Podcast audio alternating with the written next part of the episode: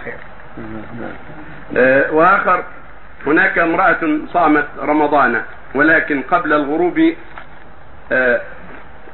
ولكن قبل الغروب نزل منها دم ف فتكمل الصوم ولا تفطر، مع العلم ان الدم ليس حيض لانه اتى بعد العادة الشهرية، فما رأي فما يكون صومها؟ اذا صام اذا كانت المرأة صائمة ونزل بها الحيض قبل الغروب او الدم الذي يعتبر حيضا قبل الغروب قبل الغروب بطل الصوم.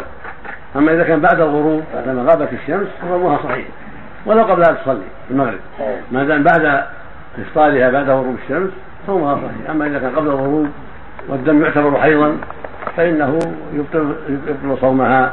اما ان كان لا مثل السفره والقدره هذا لا يبطل الصوم. وام عطيه رضي الله عنها وهي من الصحابيات قلنا لا نعد القدره والسفره بعد الطهر شيئا، لكن اذا نزل الدم فالاصل في الدم انه حي قد تنقص الحاضه تطهر ثم يعود عليها الدم، لكن اذا كان سفره او قدره بعد الطهاره هذا لا يضرها. نعم.